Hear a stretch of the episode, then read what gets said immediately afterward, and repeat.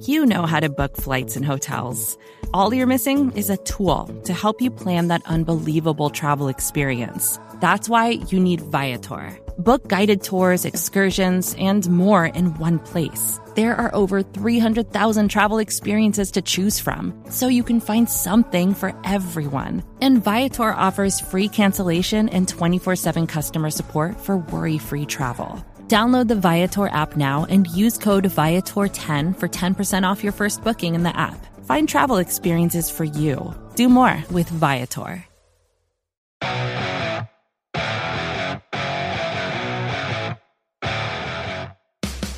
Welcome, Cheeks Kingdom, to another edition of the Out of Structure Podcast. I'm Matt Stagner here with RKJ.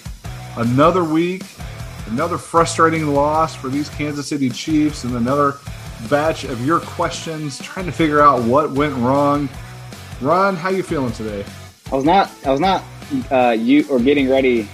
ready to get used to this, I guess. I thought it was going to be a one-time thing. I thought we were going to have a lot more victory Mondays. Yep. And I'm sure you guys agree, listeners, and you guys started off with some good questions. JT at JT Coles on Twitter. My question is WTF? ? I think we're all thinking that. Jeff Not G Off. Yeah, Jeff Not G Off on Twitter at Jeff Parse. Why does everything hurt? I think that's another great question. And then we got to have the overreaction questions, right, guys? The hand sanitizer at Han Solo. Han sanitizer, probably. Han Solo 255-63981. OMG 1 and 2. What are we? The Lions? I am this close to burying my gear and following hockey. Wow. Stags, are you going to be switching over to the hockey game, even though it's not in season? I don't know what the trade-off is there, but are we following hockey now, Stags? You know, I get it. I understand, Chiefs fans. I know we've been through a lot over the last 50 years of our fandom here. And for those of you that have been around a while, we've seen this before. So it's not that I don't have empathy for everybody struggling out there. You can hear it in our voices. We're frustrated too. This is definitely not how we wanted to start the season. But come on. 3 games into the season, you can't start – burying or burning in effigy and calling the Chiefs the Lions. Really, the Lions? That's one of the only franchises that's been through worse in their history. I get it. This Chiefs team, though, is just as close to 3-0 as they are to 0-3. There have been 3 tough games, 3 games that could have gone either way based on a handful of plays. Here we sit 1-2. It's not where you want to be, but it's week 3. Yep. And we've seen these Andy Reid teams really succeed in September. And it's really just weird to see them not succeed in September, but there's always a bad stretch from an Andy Reid team in the season. It happens every single year, even when they're winning. Like last year, there was a pretty ugly stretch of play down the end of the season. I think we could all agree. And so it is kind of funny to kind of overreact like this. But I think that's just part of being a fan. And we appreciate you guys sending in your questions. We're going to get to another one right now and start getting deep more into this game. Real quick, just to say it, so in case you missed it somehow, the Chiefs did lose to the Chargers, 30-24 Arrowhead in week 3. Chargers improved to 2-1. Chiefs are 1-2. Chiefs are last place in the AFC West by themselves. But to get specifically into this game, Let's start playing the blame game a little bit. From Learn Black History at Don's Politics on Twitter. He asks, do you blame the offense or the defense? I think he's meaning for this game specifically. Me personally, it's the offense. Can't have, he says 5 turnovers. I think it's just 4. I believe it's just 4. But Stags, just give me a little bit. Just give me probably a minute or 2. I'm just going to kind of go on a little bit of a rant. Hopefully not too big a rant. But here's the thing, guys.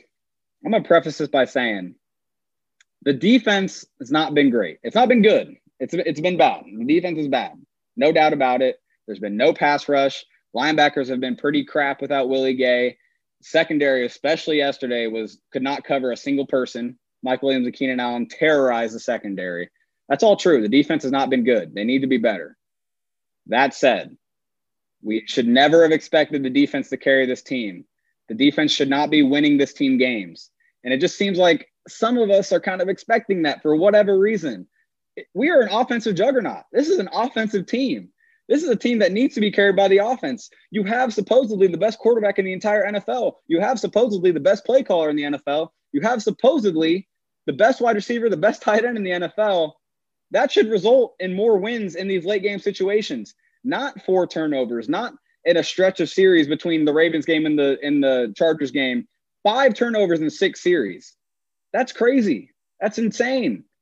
So real quick, let's break it down real quick on the defense.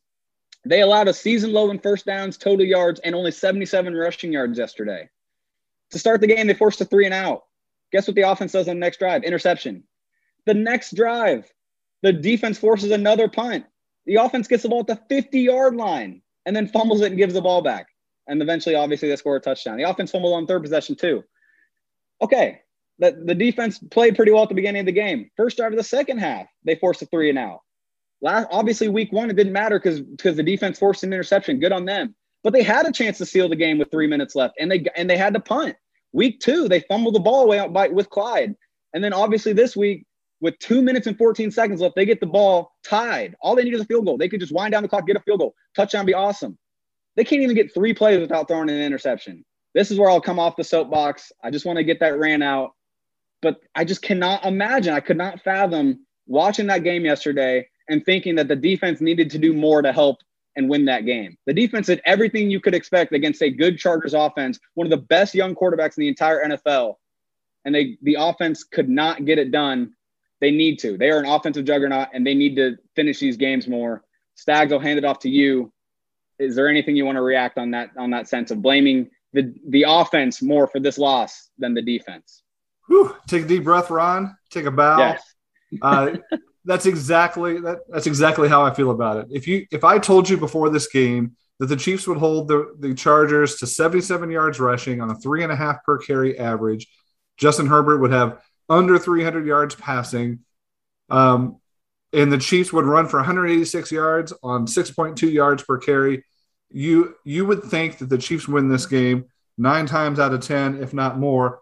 And I thought this tweet from Matt Derrick yesterday, I just saw it pop up on my timeline again. And it's, if you read this tweet with no other context, not knowing how this game ended, what do you think would have happened? Matt Derrick says, it's 24-24. The Chiefs' red zone nightmare is over. They held a team to a field goal. Very timely defense. Patrick Mahomes now has 2:14 left to win the game. You would feel pretty good about where this game ended up. If you give Patrick Mahomes the ball back with 2:14 left on the clock, they weren't out of timeouts. They weren't in a rush. They literally just turned the ball over and gave this one away. It happens. I hate to see it happen 2 weeks in a row, but I don't know what we expect from this team coming into this season. A lot of people will point to the final score and say, well, the Chargers scored 30. This is another week where they gave up more than 30 points. They wouldn't have scored 30 had Mahomes not thrown an interception with less than two minutes left in the game. That should have been the drive that ended the game this week, just like there should have been a drive that ended the game last week. Both of those games should have ended up dramatically differently. And it's all based on untimely turnover and bad plays on the offensive side of the ball, unfortunately. So yeah, you can't blame one side. It's a team. It's absolutely a team effort. They lost because they didn't make enough plays on both sides of the ball. The defense, I'll say, they definitely could have gotten at least one more stop in the red zone, and maybe they could have forced a turnover. Those two things would have been helpful. In fact, my favorite stat of the week came from Nick Wright on a pretty epic rant that he had on the air. He talks about what are the odds of winning if you're -4 in the turnover category. So when you're -4 in NFL history, you have a 0.54% chance of winning. So that's not 54%. I'm talking 0.5% in NFL history, 0.5% chance of winning if you're -4 in the turnover category. Taking it a step further, if you have no takeaways, it's even worse. It's 0.44% of the time in history. No takeaways and you're -4, 0.44% of the time.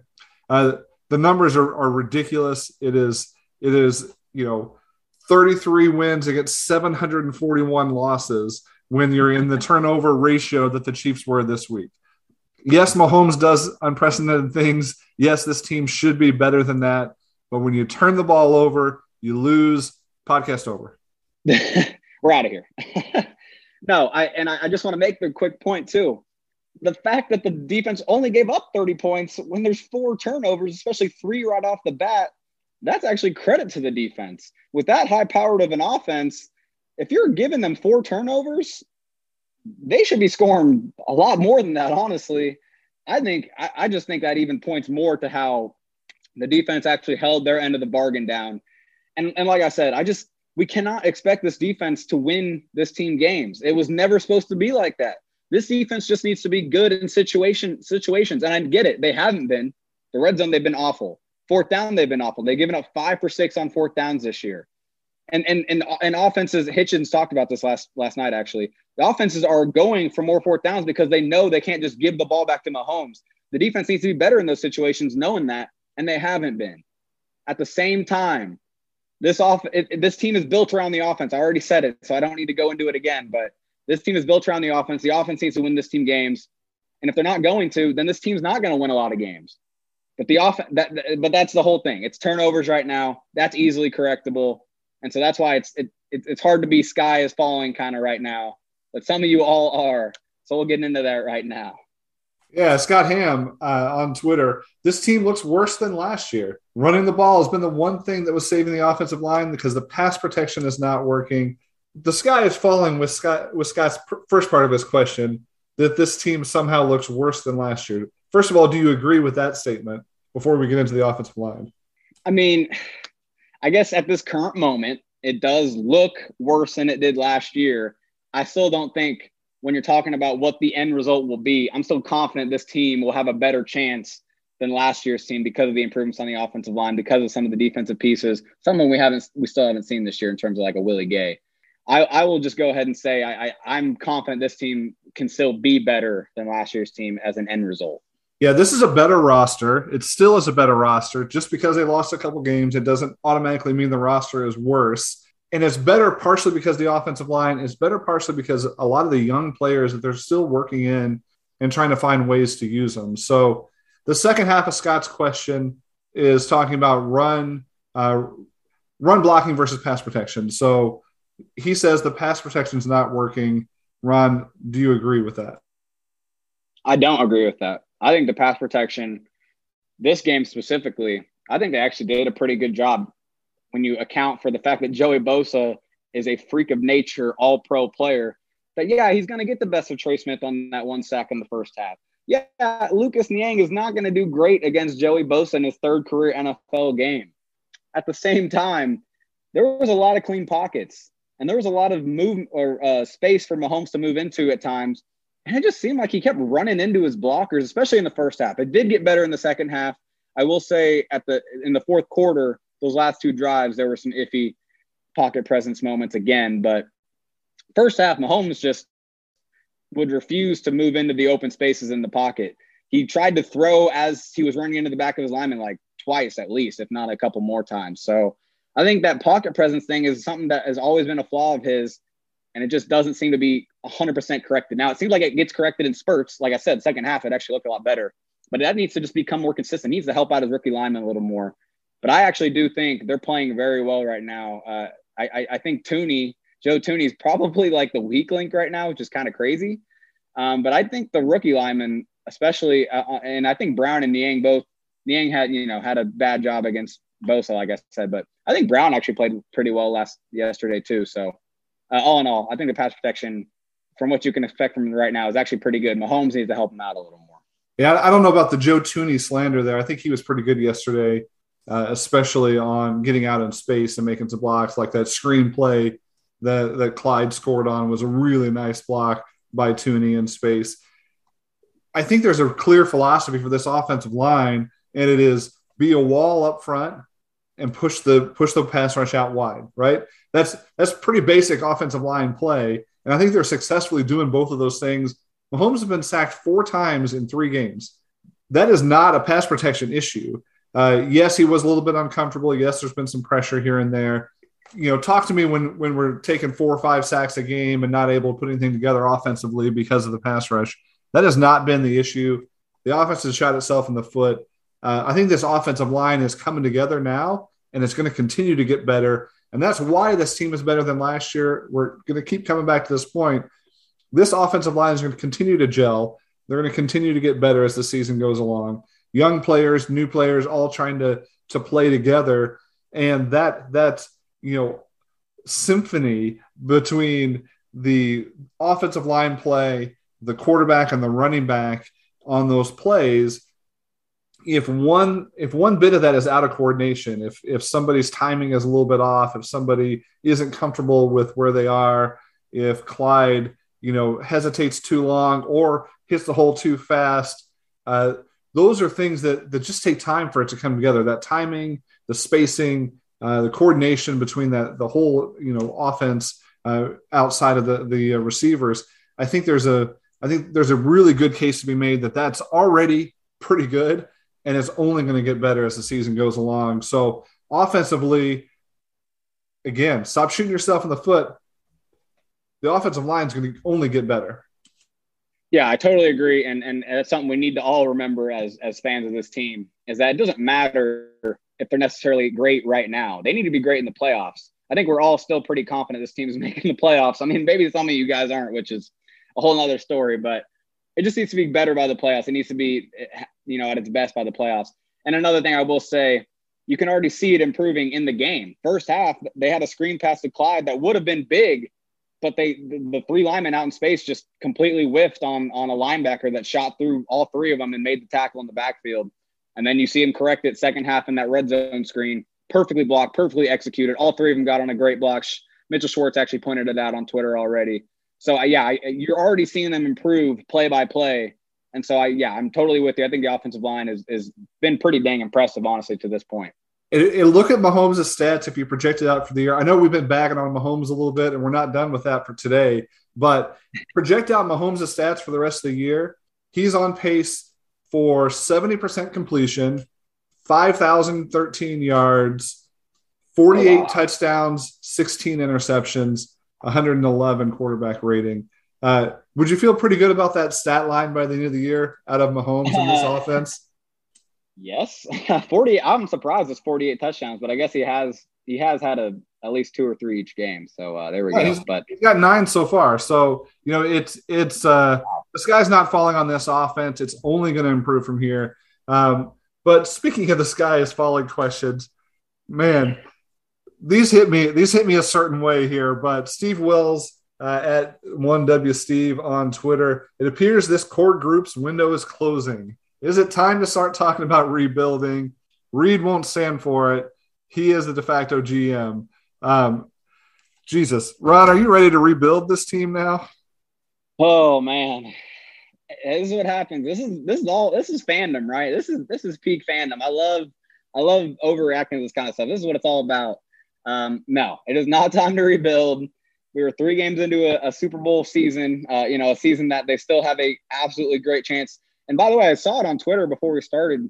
The Chiefs are actually still the Super Bowl favorites right now to win the Super Bowl. That kind of shows you that, you know, Vegas knows, and Vegas isn't overreacting to this team right now. And I think they have plenty of reason why, but it's not time to rebuild. It's pretty funny that we're getting these kind of questions right now. Yeah, there's retooling that needs to be done at certain positions, but rebuild, that's a very big word to use right now, Stad. Yeah, miss me with that. Get out of here. But he points out the core group's window is closing. I'm not sure what it means by a window closing, but I just saw a stat on Twitter at Ben Nielsen at Ben There Bro on Twitter. The Chiefs have the youngest starting lineup in the NFL. The youngest starting lineup in the NFL. So his 2 points were that is not good for the rest of the NFL, and give these kids a chance to grow up a little bit. I couldn't have said it better myself. Let's show a little bit of patience for a young team that is not. They're not quite getting the contributions out of their young players that we expect them to get by the end of the season. And we'll talk about this as we go along. But remember, there's a lot of players that we were pretty excited about before the season started that have not yet contributed, it doesn't mean they're not going to. Yeah, and the core group, I mean, when I hear core group, I'm thinking Mahomes, Tyreek Hill, Travis Kelce, Chris Jones, Tyrann Mathieu, those five. Tyrann Mathieu's the oldest of the group, and hopefully we get him extended, but the other four of those guys are here for the long term, at least for the next 3-4 years. I think Tyreek's the only one that probably could use an extension, but it's not like he's not going to get that. So, yeah, I think that's pretty silly on that part. But we'll move forward to Jason Hammond's question at Jason Ha 852062282 on Twitter. The league has caught up to the Chiefs. I don't see the Chiefs making adjustments to counter that. The pressing and making mistakes is because the coaches are not making adjustments. Man, I don't know. It's frustrating. I think there's a lot of adjustments that we think we can see that maybe the defense and the offensive coordinators and the head coach don't see it the same way. So instead of just ranting about these guys, let's put ourselves in their shoes. All right, we're going to play a little game here. I'm Andy Reid today, and I'm announcing that Ron is our new defensive coordinator starting this week. Ron, you've got 4 or 5 changes you can make just this week to fix all of the issues on the Chiefs defense. I'll do the offense. You got the defense. Tell me what adjustments you're going to make from your perspective. Okay. So here's the thing. I think it's pretty obvious, and I think everyone agrees here. Start Thornhill over Dan Sorensen at the free safety position. Matthew's the strong safety. That free safety in the base defense right now is being occupied by Sorensen. And I'll shout out some guys on Twitter asking those kind of questions. Paul Christopherson, Sean Lesney, and Buddy Garrity Sr. all ask about why Thornhill is not being seen on the field over Sorensen. Yeah, I totally agree, guys. It needs to happen. I don't know exactly what the trade-off is at this point. Sorensen, you know, he's not as you know, much of a liability as maybe like a Ben Neiman at linebacker, and we'll get to that. But I do think Thornhill's athletic upside, I just think him, you know, playing that position just needs to be something that happens. I really don't get what – and Sorensen's always been this really good third safety. It's always been his calling card. And he's just not a great second safety. And maybe Thornhill will have his lumps still, but I just don't see the benefit of not putting him in that position to get those lumps. Sorensen's getting lumps too. He's just – old, you know, he's not getting, it's not going to help him build at all. So that's my first thing. Secondly, I know it's not going to completely fix the defense. And I hear people saying like, I don't know why everyone's thinking Willie Gay being inserted in the defense is going to, you know, completely fix this. No one is saying that, but it's sure going to help because Willie Gay has the prerequisite athleticism that you need at the linebacker position in today's NFL. None of the other 3 Chiefs linebackers right now do. I think hating on Nick Bolton, I saw that on Twitter a little bit. The whole, like, Nick Bolton, dude, it's his third game, and he wasn't supposed to be starting at this point. I don't know why that's a whole nother story, but Bolton is fine for what he is. Once you get Neiman out of the game and put Willie Gay in there, I think it makes Bolton look better, first of all, and also just, like, makes the whole defense, you know, more athletic at the second level. So Willie Gay in the game, I think that makes a difference, and I hope they have him over Neiman in the dime defense. I don't know for sure, but that's what I would do because I'm the defensive coordinator. So I'd put Willie Gay in that dime role. Also, I do think Chris Jones, as much as I am kind of defending him at defensive end, I think it's fine to keep him out there for now. And shout out Garrett Blaine on Twitter, Nate Clockey on Twitter. They asked us questions about Chris Jones at defensive end. I think it's fine to keep him out there, but let's move him inside a little more than we're doing right now. It doesn't seem like he's getting rotated inside. I do think that has something to do with Frank Clark. He's not healthy. He's barely played. He hasn't played in 2 of the 3 games.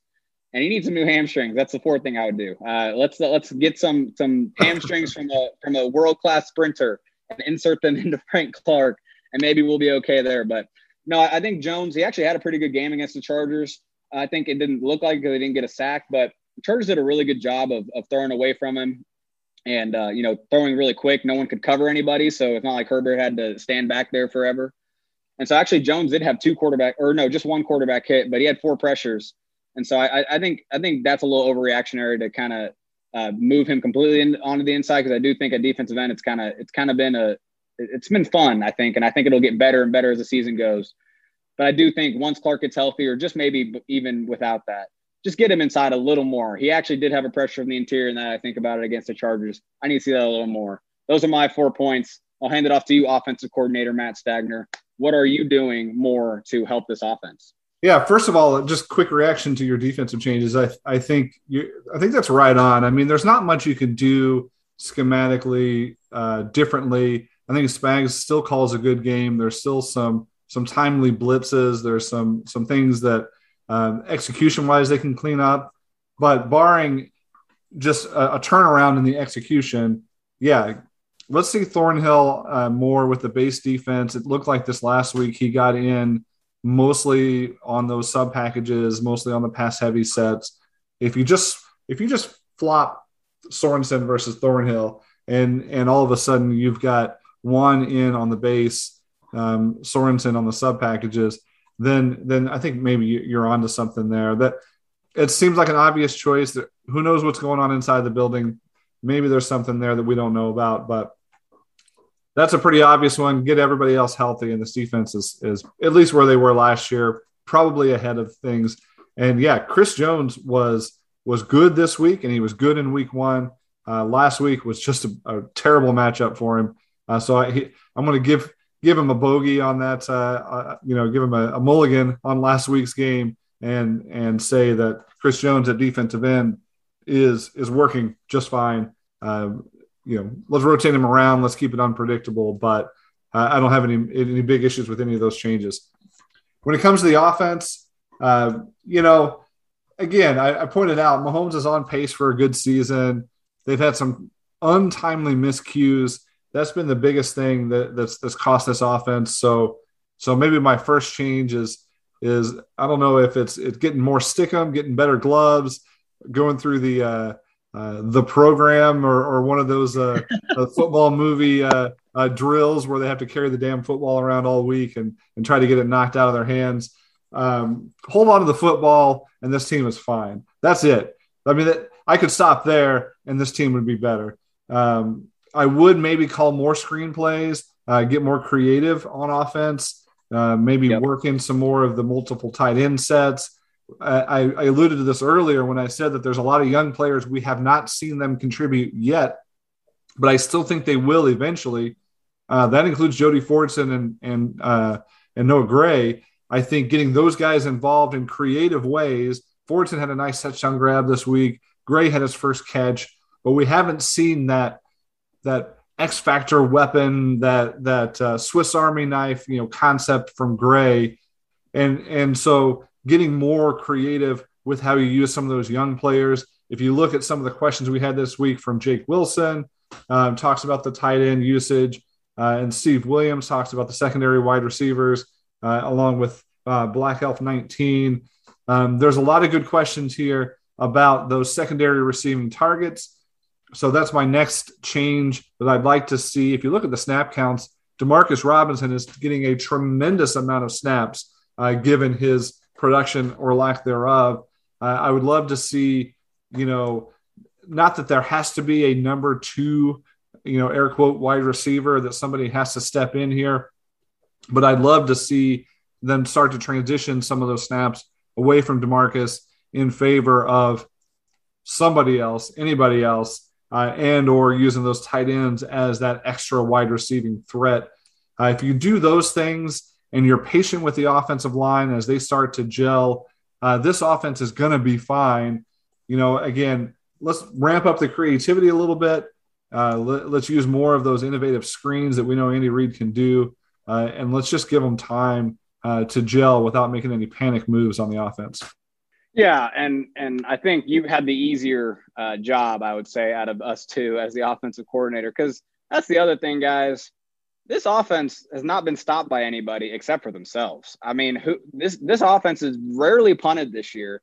All their drives that haven't ended in scores have been turnovers, it seems like, especially when you're talking about the Chargers game. The first three possessions, all three of those turnovers happened in Chargers territory. They were driving, about to either kick a field goal or score a touchdown, hopefully touchdowns. We talk about the second wide receiver thing.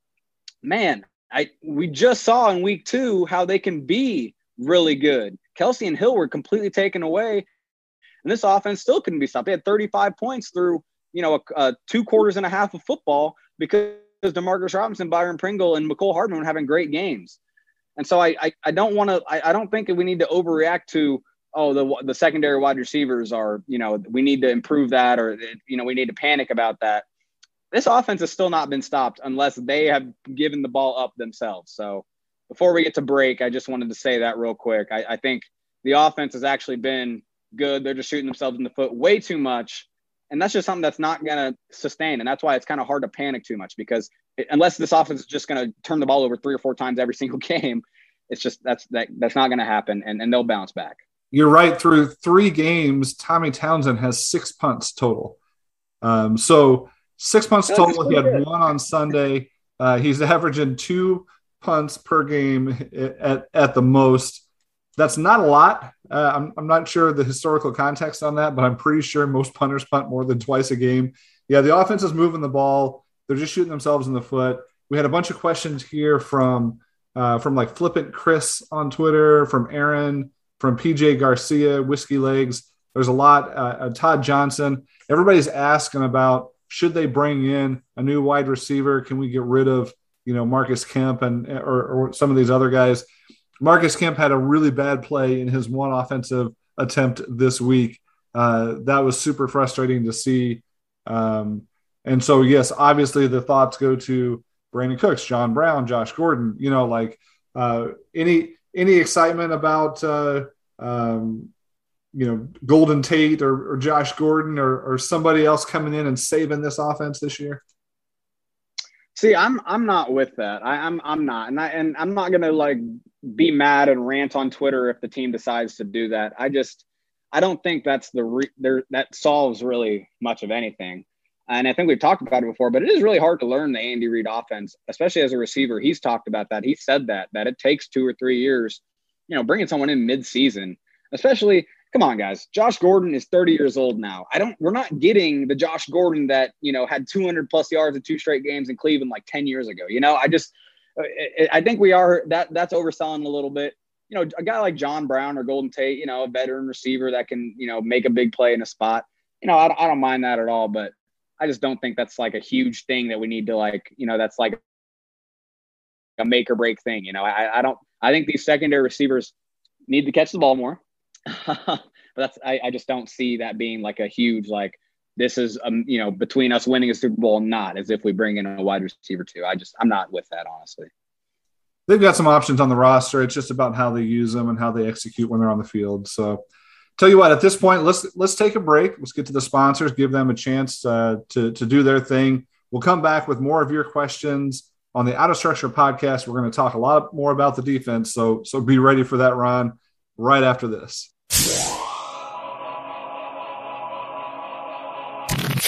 All right, welcome back into the Out of Structure podcast. Thank you guys for listening, submitting your questions. I know it's a little tougher to listen to a post-game pod when you don't want to hear about how bad your team is, but we're trying to be a little more optimistic than some of you guys are a little bit. So hopefully that's being good so far. Thank you guys for joining in, tuning in. And we'll get back into your questions. Craig Roberts at Lily Skydad on Twitter. He asks, is this the worst stretch of games an NFL defense has ever put together? 5 straight games allowing 30 points or more, 6 of the last 7 going back to last season. Now, I'll hand it off to you real quick after I kind of just touch on this. But, man, I don't know if I'm ready to say this is the worst stretch of NFL defense ever. Definitely one of the worst in Chiefs history, I maybe would say, in terms of statistics. But I also think they played really, really good offenses in that stretch he's talking about. If you think about, you know, just let's go back: Chargers, Ravens, Browns, Buccaneers, the Bills in the AFC Championship. They actually played really well against the Bills and actually shut down one of the most high-powered offenses we've seen in the NFL the last couple of years with Josh Allen. So I don't know if I'm ready to say this is one of the worst stretches ever in NFL defensive history, but. Stags, do you think it is? What do you think on that? No, I mean, I remember, you know, some of the really bad years of the Chiefs defense, you know, the Dick Vermeil era, you know, there's been some really bad stretches. The 2018 defense had worse stretches than this, I think. Maybe the stats, you know, when you're talking statistically, you're talking about the number of points given up each game. Sure, giving up 30 is not good. You don't want to do that. You know, most NFL teams aren't going to win when the defense gives up 30, but No. If you watch the games, you know, if you see kind of how the flow of the games go, I'm not there yet. Yeah, I don't blame you. And like we've already mentioned, I do think the offense has kind of not helped the defense statistically looking that good. So we'll move on. We got a question from Marco at Mamia Goal or Mamia Goal on Twitter. Why are Chiefs defenders missing their – anything? Yeah. Oh, there we go. I think that's smart. I wish they'd capitalize the IA, but, you know, that's beside the point. Why are Chiefs defenders missing their assignments so much or blowing coverage? It seems like they are lost at times. That is all. Thanks. Well, thank you for the question. I'll go real quick. Missing a starter in Charvarius Ward on the defense, that's not going to help. As much problems as I have personally, I think a lot of us do have with Ward as a starting cornerback. I don't think he's great, but he knows the defense, and it's a lot better than, you know, two guys that are in their first year of the defense and Hughes and Baker trying to kind of make up for it. And you kind of saw that they went with Fenton instead of Hughes this week to replace him. I think it kind of shows you how valuable the experience is. I think when Hughes only has to be the third corner, maybe they're like, fine, that's fine. But maybe when he's the second corner and he has to play a lot more, maybe that's when they rely on Fenton's experience a little more. So I think that doesn't help. But also Keenan Allen, Mike Williams I know Mike Williams kind of underrated all of a sudden. He was a top 5 pick for a reason, guys, or, you know, maybe 6 or 7. That might be one of the best duos in the entire league in terms of wide receivers. And they have one of the best quarterbacks right now in the league throwing to him. So that's not going to help your defense. But yeah, I do think there are a little too many big holes in the secondary. And it is probably a little bit on communication in terms of, you know, there were a lot of wide open receivers on Sunday.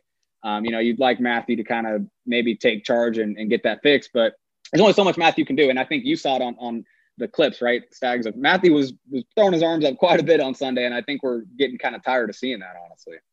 Yeah. Don Julio had a similar question. Why does everyone look confused before the ball is snapped?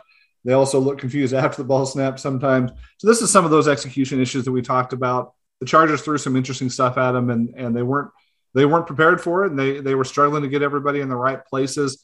You saw a lot of frustration, a lot of hands thrown between Hitchens and Matthew. Those are the two guys that, just like you said, you expect to be lining everybody up, getting everybody in the right spots, and they were pretty frustrated at times. Again, I don't know exactly who to blame for that. As you said, they're missing a couple pieces here and there. I think the Fenton – over Hughes might have to do with the size of those targets for the Chargers, and you want Fenton going up against, you know, Allen and Williams because, you know, we saw it a couple of times yesterday.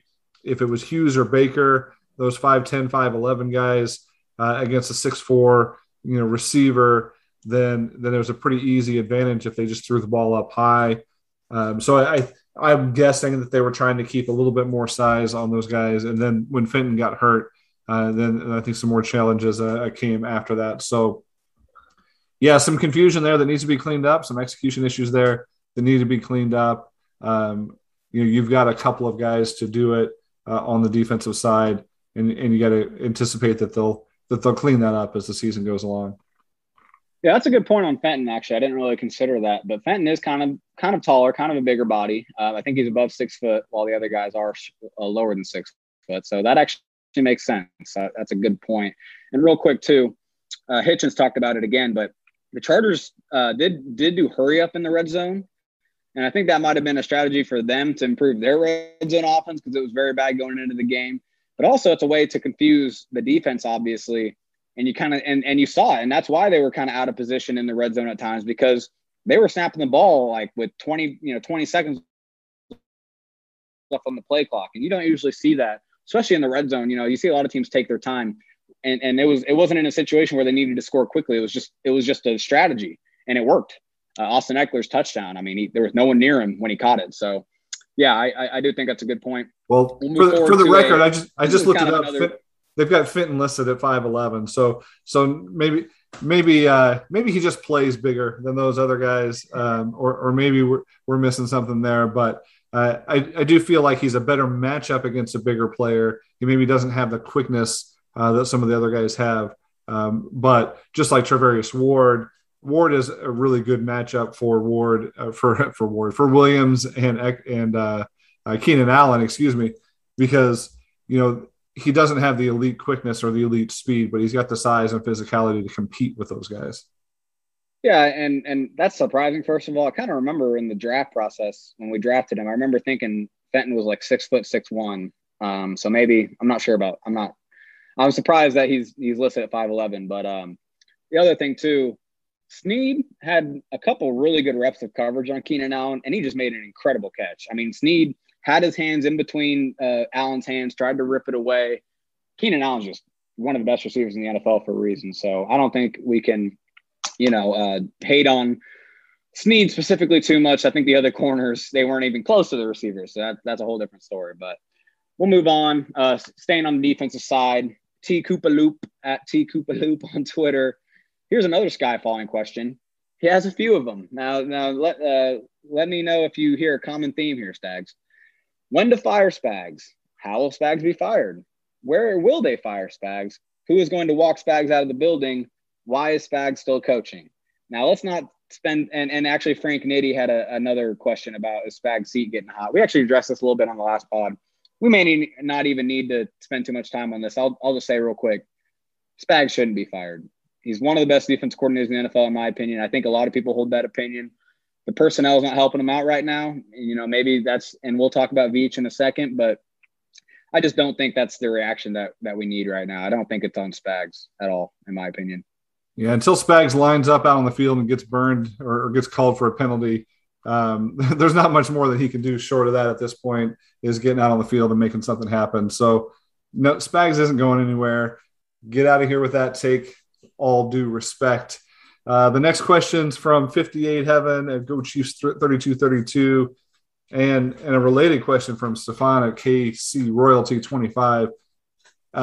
Is Veach overrated, and why can't he seem to draft any impact players along the defensive line? So is there an issue with Brett Veach and his personnel decisions? First of all, I don't want to make opinions on his personnel decisions 3 games into a season, because we need a full body of work and it's a long season. So come back to me with this question after the season. Second of all, in the impact players along the defensive line, I mean, since Veach has taken over, it's not like, and I know Breeland Speaks is, and I didn't include Breeland Speaks in our rundown. Actually, Breeland Speaks is a very bad miss. And you got to give him, you got to blame him for that. But he's drafted Derek Noddy, who turns out to be a very good starter against the run. Not much pass rush juice, but hey, he was always drafted to be just that nose tackle type. Colin Saunders has developed into a decent depth piece. I know we still maybe want to see more, but in 36% of the defensive snaps on Sunday, he did get that pressure that hurt Herbert's hand and looked like maybe Herbert was going to have to deal with that, although it didn't look like it affected him at all, but he did get the pressure on that. Mike Danna for a 5th-round pick. I mean, that's pretty good return on investment. I mean, you can trust him to start in Frank Clark's place. He got a sack, even though, hey, it wasn't the greatest sack. I mean, it was kind of one of those, great coverage. So Herbert had to hold on to the ball for a while. One of the only times he did have to. Good on Danna to finish it. He actually did tie the team lead with Chris Jones and pressures on Sunday. Had 2 quarterback hits besides the sack, according to PFF. And then we'll get to Josh Kaindoh, who, it's funny, you called me out on this. I actually, before I looked at the snap counts, I was like, Kaindoh didn't really play, right? He might have been a DNP.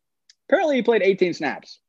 And so I think you noticed him a little more than I did. I guess he didn't make much of an impact in my eyes, but he's a rookie. He was supposed to always be a developmental pick, and he shouldn't even be playing if your $23 million a year defensive end, Frank Clark, is playing. So I don't know if you have anything else to add to that, but he's drafted guys from where they were drafted. It's not like they're busts or anything. I think he's actually had a pretty decent track record besides Breeland Speaks. Noddy, Saunders, 3rd-round picks, Danna, the 5th-round pick. I don't know. We all want Saunders to be a little more than he is right now, but there's not much else you can maybe ask for. But I don't know. What do you have to say about that? Yeah, I mean, you can nitpick on the fact that they've traded away their early-round picks instead of using them on impact defensive players. Yeah. I'll hear that argument, not saying that if you, knowing the information you knew at the time, I still think you'd want those trades to be made.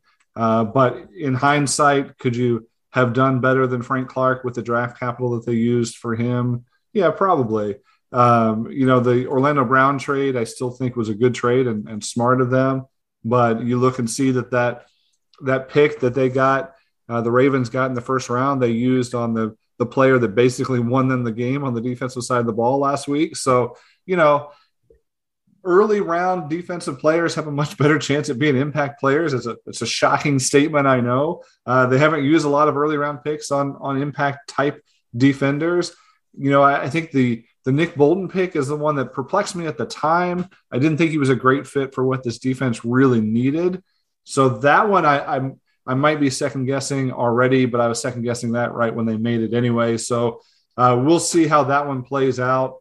The rest of these guys that you listed, Kaindoh, Danna, Saunders, Nadi, they're all, mid-round picks with mid-round production, and Kaindoh with the upside. He was drafted for upside. He's not there yet, obviously. When I saw him on the field this week, he was struggling. He got blocked pretty resoundingly by first-round pick Rashawn Slater on the offensive line of the Chargers. So, jury's out on Kaindoh. The rest of those guys are contributors, maybe not impact players, but you get impact players early in the draft. Oh, yeah, I think that's a good point. And that's all we need to say about that. Real quick, we'll hit on a couple of you guys, D-Rex, at D-Rex Crypto, and D1 Pops, at Derek578-37223 on Twitter. Asked about the PI at the end of the game, the DeAndre Baker PI. Look, CBS did not give us a good replay of that. I'm not sure why. I wish they would have. They kind of just ignored it. That was a very pivotal play, and from the angles we could see, and I'd love to see it on coach's film, which we actually have now. Thank you, NFL. It's weird. It didn't seem like a DPI to me, and that was a very pivotal play. Obviously, it was 4th and 9. The game is tied. The offense would have got the ball back with a little less than a minute left with a timeout. They had another chance to, drive and score a touchdown. But, yeah, I don't know if you have anything to add to that. It was kind of a weird play call that we didn't get a replay of. I really hate blaming the game on the refs. I really do. It feels like such a cop-out. It feels like a loser's mentality. It feels like you're trying to take some consolation prize out of the game to say we would have won if it wasn't for the refs. So I'm not going to play that card. But – I do think the pass interference call was a bad call. I didn't see that play, or I didn't see the pass interference on that play. I don't see how you call it in that situation. I even think the pass interference on Sneed was questionable as well. And I absolutely think on that last play on the Hail Mary, yes, Hail Marys are called. They let them play, they let them jump. As long as everybody's going after the ball, then it's fair game. Those defenders were not going after the ball. Kelce was tackled. Tyreek was face guarded and wrapped up well before the ball got there. That no call, seems pretty obvious. And obviously that changes the outcome of the game. A game like this where we're all venting our frustrations, we're all questioning the composition of this team, and had they called pass interference there and the Chiefs had one more play and they scored a touchdown and won the game, would we still be having these same conversations? Because statistically, again, the Chiefs did pretty well. It's just the outcome of the game that's making us question everything. And so, yeah, it was sort of a perfect storm of turnovers, of questionable calls, and things just bouncing, the Chargers' way in this game that flipped the script a little bit. Yeah, I think there were some bad calls there, but I think, I think you made this point earlier. You don't want to leave it up to the refs. You don't want to put yourself in that situation where a bad call ends the game. They shouldn't have been there. They should have had a lead. They should have moved the ball. They shouldn't have made it so close to where that was the issue. Yeah, if you guys haven't seen it, check it out. BK tweeted it, or Brandon Kiley, our guy, or had probably tweeted a video of it. And then, actually, I believe Terry McAuley is the Sunday Night Football rules analyst guy. I think a former referee. He blatantly said, that's DPI. It should have been called. And so that's pretty. It, obviously, like you just said, I don't need to repeat anything you just said, but it is pretty, blatant. The guy facing Tyreek, completely hugging him, taking away his arms, not even letting him get a chance to go up there. So, yeah, we'll just not leave it up to them next time. But we'll get to a few quick offensive questions, and then we'll wrap this up for you guys. Tyler Berger at Tyler J Berger on Twitter. He asks, at what point does Mahomes officially enter Brady territory where he can cancel out Reid's conservative calls? I think what he's trying to say there is the fact that, you know, maybe if Andy Reid has that run on when they got the ball back with 2 minutes and 14 seconds left before the 2-minute warning, he hands off to Clyde. Maybe he's saying, you know, Mahomes needs to take over and say, hey, we need to throw it right here.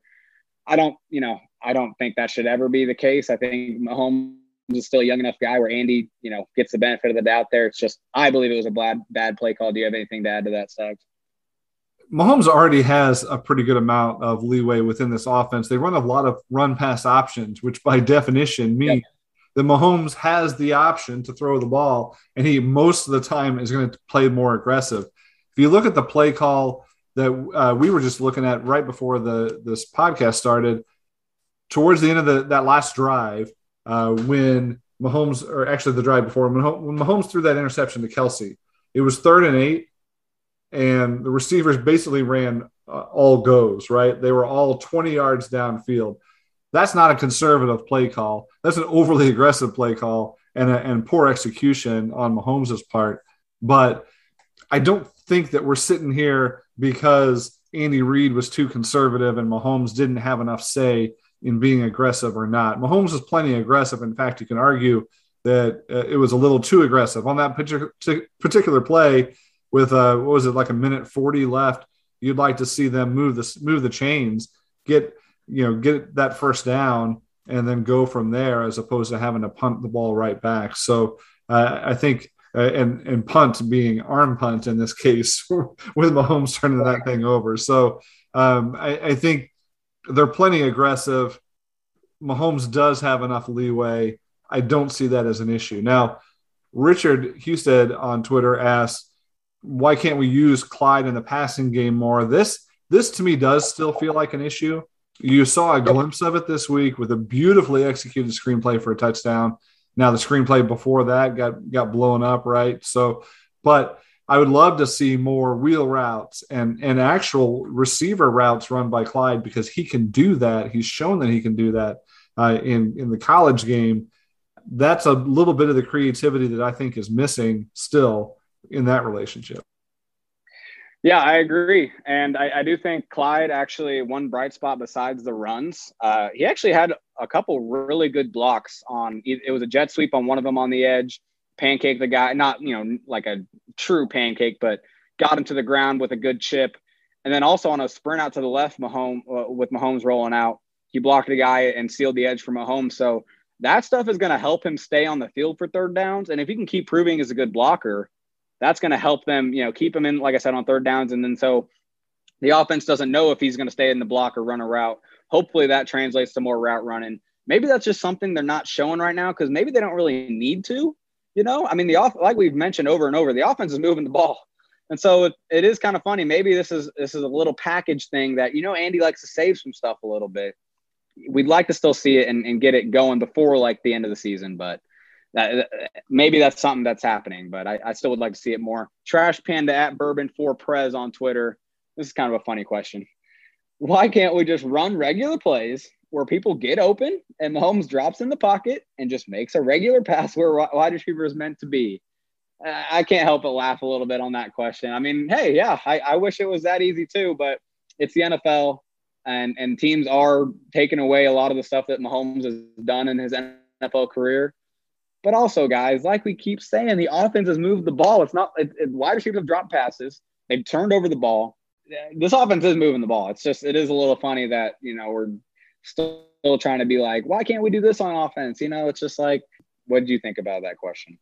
Yeah, this sort of gets back to this point that we thought this season would be different because of the offensive line improvements, that this offense could just line up and do what they want to do and not have to rely on trick plays, or heroics by Mahomes. The idea is that this offense should be more balanced. They should just be able to out-execute their opponents. So far, that's not happening. It doesn't mean that it won't, but so far the execution hasn't been there for them to be able to just line up and run a predictable play and have a good predictable outcome. That hasn't happened enough yet, but like you said, the offensive production hasn't been bad. They've just shot themselves in the foot enough that it feels worse than it is. So let's end this thing on a more optimistic note. Let's talk a little bit about how the Chiefs move forward from this. So Andres Eduardo on Twitter, is this loss better for the Chiefs in the long run? Maybe not even this year, maybe in the future. Is it just, and I'm going to expand it and say not just this loss, but the way they've started this season, does it somehow help them in the future?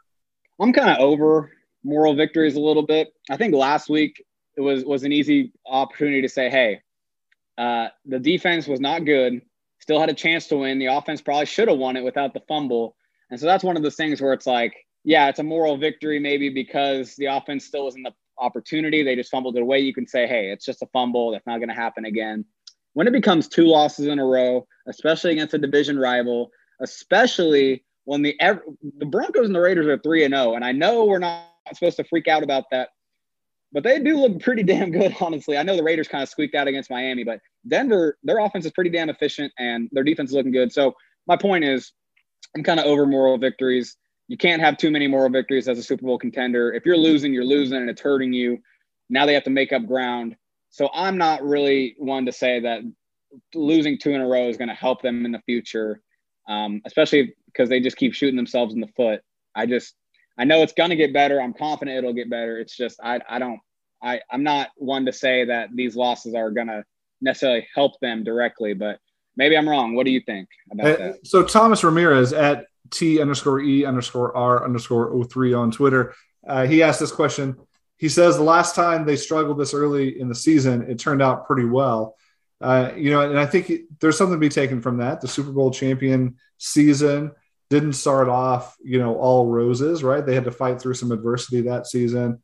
If you look at a lot of championship teams, that's what they do is they go through a time in the season where it doesn't look good. And it comes out in the end. It's like watching any sports movie that's ever been made, right? There has to be some adversity for them to rise above it and to come out a champion on the other end. So sure. I'll say it's more, not that they would prefer to go through that adversity, but I'm just saying this is sort of how it works. It's not all going to be smooth. They're not going to win every single game. The idea of 20-0 was fun, for 1 week, but after that, it's really there's always going to be adversity. They were always going to have some losses. They just happen to have bunched them up together at the front end of the season, so it feels terrible, but. The other positives that you could say, maybe not this season, but in the future, go back to that stat about the Chiefs being the youngest starting lineup in the NFL. If you get all these young guys on the field early, build some experience, build some knowledge base, get those reps in early. That could benefit them in the long run. Guys like Nick Bolton learning on the job might make him a better linebacker in the end. So, maybe in that regard. Yeah, and honestly, when he said the last time we struggled in the season, it turned out good. You're right. The 2019 season definitely fits the bill. I think they were 6-4. I want to say that at one point in the season before they went on the run. I was actually my first thought went to 2015 when the Chiefs started 1-5 with Alex Smith at quarterback, and they went on to win the playoffs. Actually, won their first playoff game in 20 years that season. Crazy enough. My thing with that is kind of like Andy has that track record. He did that with Alex Smith at quarterback. I got to imagine he can, and it's only 1-2. It's not 1-5, but he can bounce back with a way better quarterback, obviously. I do want to say, though, the schedule is not getting any easier. It's going to get a little easier, but there are some really good teams on the Chiefs' schedule in the middle of the season and towards the end of the season, especially when you consider how many divisional games. Those are never easy. They have a lot of those late in the season. So it is going to be a grind. It is not – in 2015, they had a lot of backup quarterbacks they were playing, injured teams they were playing at that end of the season. So, but Andy's got the track record. And let's end here. Pablo Lozano at Casual Pablo on Twitter. He's going to be optimistic for us, and he's going to let us end this podcast on an optimistic note. We've been hearing lots of negative takes with good reason, but I want to hear your positive takes on the current situation. And he says for his positive is it's early, and I think that's what we're getting at right here. There's a good chance the team can fix their issues and start to click at the right time. But he gave us an opportunity to, what we think is a positive takeaway from this kind of this rough start right now. I'll let you start on this one, Stags. What are some of the things that you are kind of optimistic about even in this 1-2 start? Yeah, I think I've said it already today, but the offensive line's starting to gel. I think this is a good group. They're showing their talent. There's a lot of highlight plays from this offensive line across the board, especially with guys like Trey Smith. I think this offensive line is going to continue to get better. They're already playing at a good, competent, high level. That's going to improve. You saw this week the run game took a step forward. I thought some of those plays today were blocked, this week were blocked up tremendously for Clyde, and Clyde made the most of them. I thought the running game, you see Clyde go over 100 yards. The team rushed for 186 yards on a 6.2 average. That is a substantial run game, and that's the type of run game that's going to win you a lot of games or keep this offense balanced so that they can win a lot of games going forward. So, with the offensive line and the run game, I think you've got something you can build on the offensive side. When Mahomes and the passing offense can kind of get through some of their issues and the team cleans up their turnovers, this offense is going to be formidable as it comes down the stretch. Yep. And I know we say you can't blame the defense, and neither of us have a positive defensive takeaway in this question. My takeaway is just that the offense really is moving and grooving, guys. I know the turnovers are the only thing, and that's shooting themselves in the foot. You mentioned the 6 punts. They are not punting. They are not being stopped by the opposing defense. They are stopping themselves. They're making bad plays to create these turnovers. And so if the turnovers aren't happening, especially like LA, think about it. They, like I already mentioned earlier, they could have scored in those first 3 possessions, 3 touchdowns. That's 40 plus points they put up on the board. I know it's not exactly how it works, but if you just add it on to the end of their score, they could have put up 40 plus against Baltimore if they didn't fumble at the end. And I know Cleveland, they put up 33, and that was more of a struggle too, for sure. But this offense is putting up points. They just need to stop shooting themselves in the foot, and they'll get to those 40-point totals. That's my positive takeaway. The turnover luck only goes so far. They're on the wrong side of it right now. But just as everything averages out, they're going to be on the right side of it eventually. And it's going to end up winning them, some games where they put up 40 or maybe even close to 50. This offense still has the capability to do that. And especially with your point on the offensive line, with that steadying, improving, this offense is going to hit its stride at the right time, it looks like. Yeah, with I think a good place to end Philip Forrester's question, basically just calling out, why are we bailing so quick? Do we not remember what the Chiefs team was before Andy Reid? And then the Scutinist talks about how his confidence that this coaching staff's going to figure it out. I think that is another positive going forward. As much as we question them on bad games, you've got a hell of a coaching staff led by Andy Reid. And so I just want to finish with a positive wish, some positive thoughts for Andy Reid and his health and making sure that he's back on his feet and leading this team, because as long as Andy Reid is at the helm and Patrick Mahomes is there, you're going to win a lot more games than you lose. And we're not going to have these post-game, post-loss, podcasts where all we have to talk about is what went wrong. Next week, let's talk about what went right as the Chiefs turn this thing around. So, Ron Cobb Jr. and Matt Stagner, this is the Out of Structure Podcast. Thank you so much for spending your time with us today. Make sure you rate and review and catch the rest of the Arrowhead Pride Podcast Network lineup. A lot of good stuff being put out there. And your listening is what makes it all possible. We super appreciate you spending the time and being here and being part of this thing. So, thanks for your questions. Thanks for your time. We'll talk to you next week on a positive note. Ron, talk to you then.